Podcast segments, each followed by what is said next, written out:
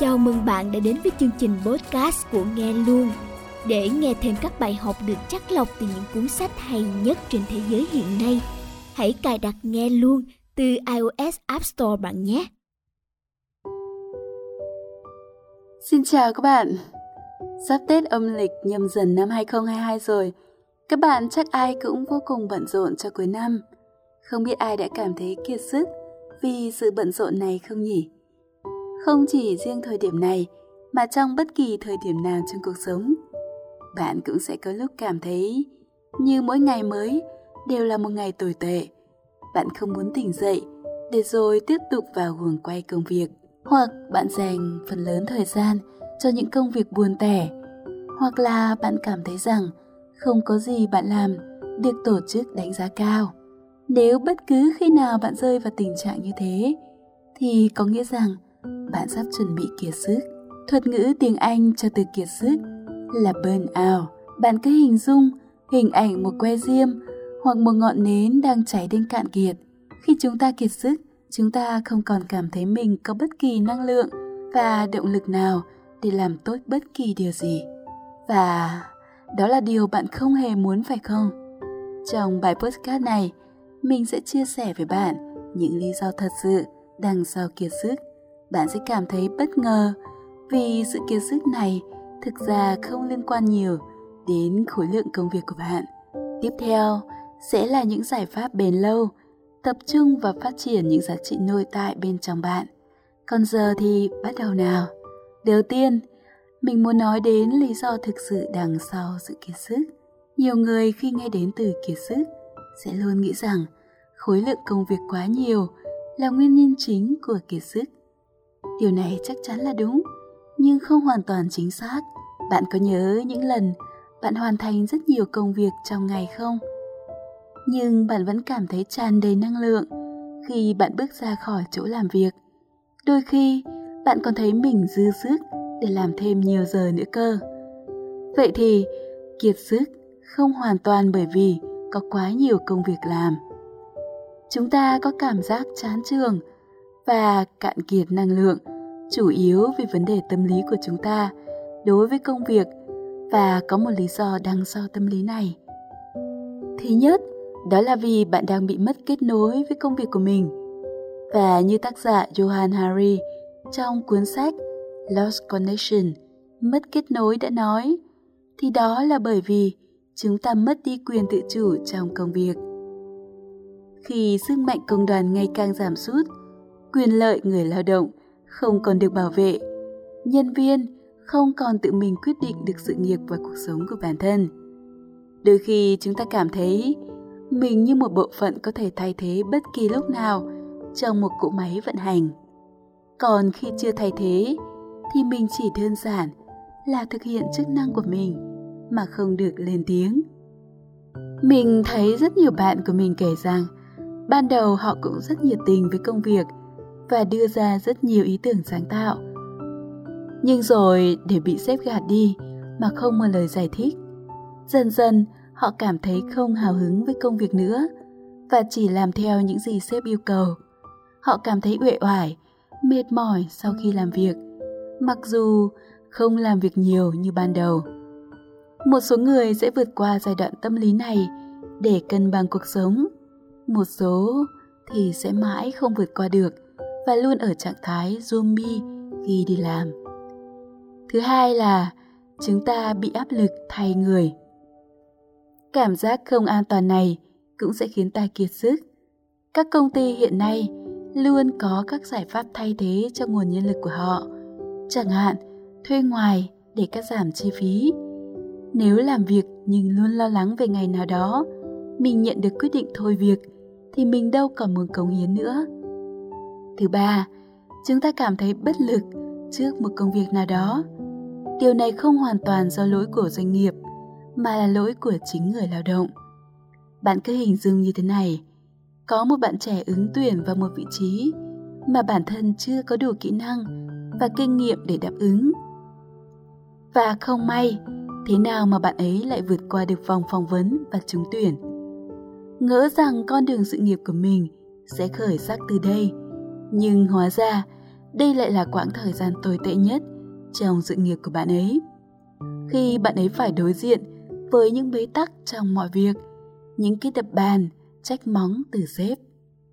Có thể khối lượng công việc không nhiều, nhưng tâm lý bạn ấy thì đã quá tải với căng thẳng. Bạn có thể nhớ cảm giác rằng bạn loay hoay cho mỗi một nhiệm vụ. Bạn không biết sẽ phải làm gì tiếp theo. Bạn sẽ cảm thấy kiệt sức, mặc dù ngày hôm đó có thể bạn đã chẳng làm gì. Tự kiệt sức vì năng lượng chưa phù hợp với vị trí cũng rất phổ biến đối với những ai vừa được thăng chức, đi liền với nhiệm vụ cũng khó hơn. Mối quan hệ với nhân viên, đặc biệt khi nhân viên trước đó là đồng nghiệp đồng cấp với bạn, cũng sẽ là một sức ép. Sẽ cần một thời gian để vị sếp này thích nghi với vị trí mới, nhưng trước đó họ chắc chắn sẽ phải trải qua giai đoạn kiệt sức. Ngoài lý do khối lượng công việc quá tải, thì mình mới nghĩ ra được thêm 3 nguyên nhân như vậy thôi. Các bạn hãy comment về trường hợp của bạn ở phía bên dưới nhé. Vậy thì có giải pháp nào cho sự kiệt sức này? Khi mình nói chuyện với một người bạn và anh ấy cũng đang là sếp lớn trong công ty của anh ấy về tình trạng kiệt sức ở nhân viên. Anh ấy chỉ đơn giản nói với mình rằng ở công ty anh, nhân viên làm sao mà kiệt sức được? Thấy các bạn ấy rảnh lướt Facebook suốt. Theo quan điểm của anh ấy, thì kiệt sức đơn giản là vì khối lượng công việc quá nhiều. Nếu khối lượng công việc quá nhiều, thì cách đơn giản là tuyển thêm người hoặc phân bổ công việc cho phù hợp. Có những công ty mà ai cũng bận việc, nhưng cũng có những công ty thì chỉ có một số người bận bù đầu, còn người khác thì lại quá rảnh.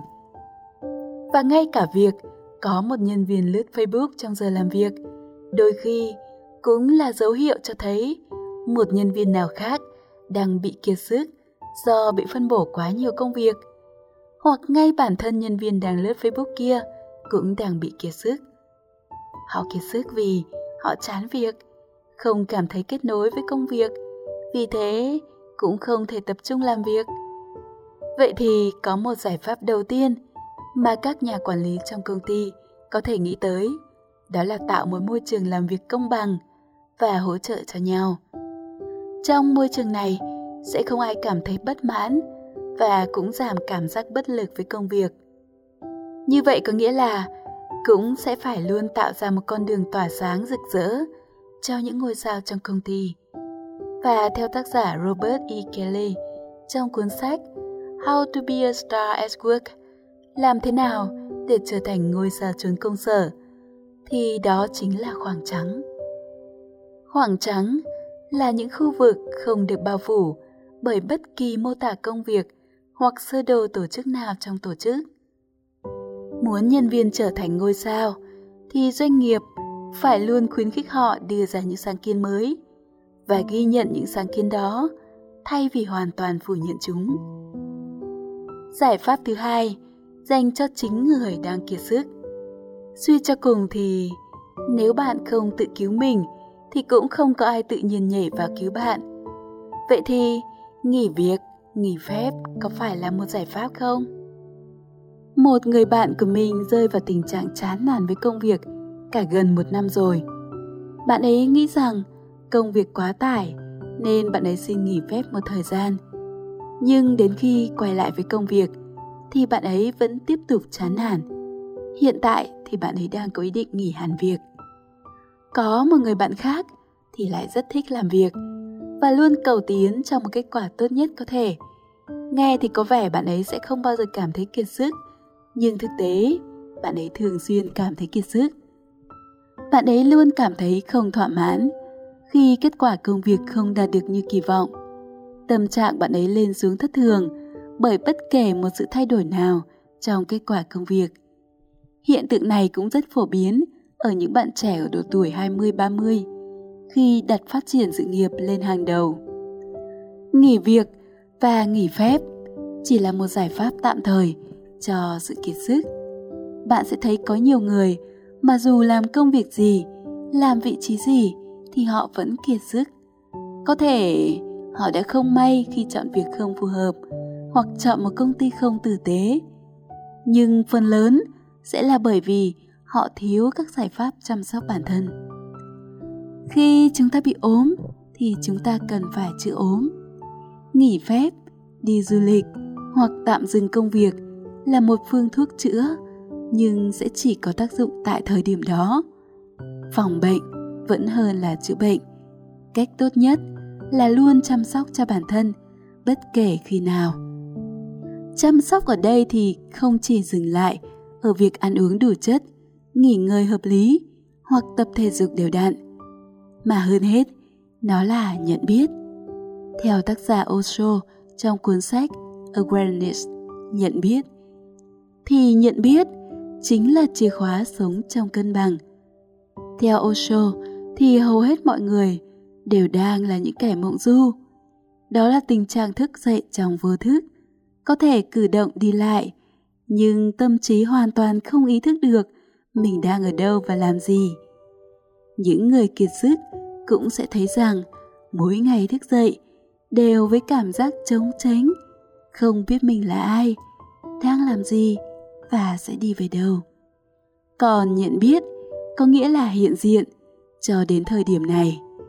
Nó có nghĩa là hoàn toàn tỉnh táo, hoàn toàn ý thức, hoàn toàn ở đây, ngay bây giờ. Nó có nghĩa là sống trong khoảnh khắc hiện tại với tất cả năm giác quan. Bạn chỉ đơn giản là tận dụng mọi thứ mà thời điểm này phải cung cấp. Khi bạn làm được điều này, hiệu quả đầu tiên bạn nhận ra sẽ là bạn không còn cảm thấy dễ dàng bị mất tập trung. Và bạn sẽ hoàn thành cả núi công việc sớm hơn rất nhiều so với dự định. Bạn cũng sẽ đạt được trạng thái dòng chảy. Đó là trạng thái tâm trí hoạt động, mà trong đó cá nhân thực hiện hành động được nhúng ngập trong dòng cảm xúc và sự tập trung nguồn năng lượng. Tham dự một cách toàn vẹn và tận hưởng trong quá trình hoạt động diễn ra, như trong cuốn sách Flow, dòng chảy của tác giả Mihaly đã đề cập. Khi bạn nhận biết và đạt đến trạng thái dòng chảy, bạn không những làm việc vô cùng hiệu quả mà còn cảm thấy hạnh phúc vô cùng. Nhưng cũng giống như rèn luyện cơ bắp thì tâm trí cũng cần rèn luyện. Cách rèn luyện hiệu quả nhất đó là ngồi thiền. Cho dù mình đã nói nhiều lần về tác dụng của ngồi thiền trong các bài postcard của mình và thậm chí bạn có thể tìm nghe tại một playlist thiền định tại kênh của bên mình, thì mình vẫn muốn nhấn mạnh về tác dụng của nó. Những ai chưa thử thì hãy thử nhé. Thật sự là rất hiệu quả trong việc cải thiện năng suất lao động của bạn.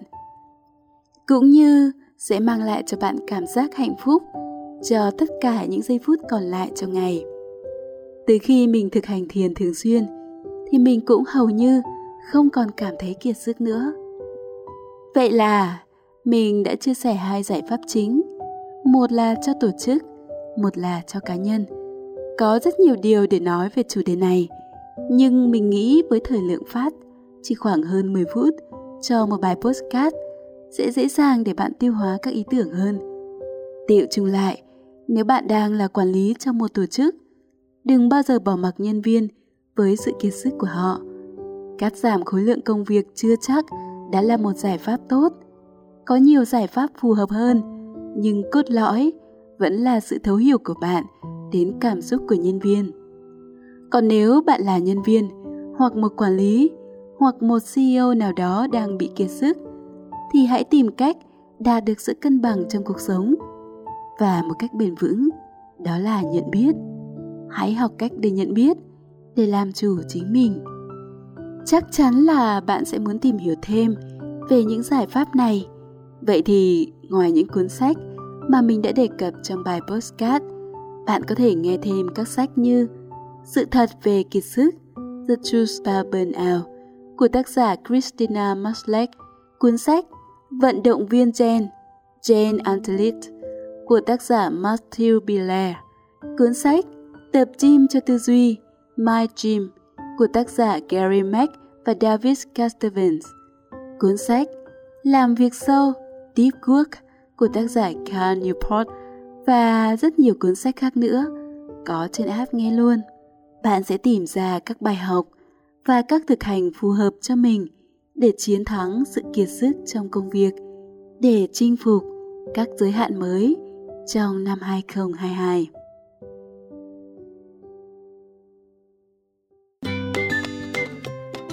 Cảm ơn các bạn đã nghe hết podcast này.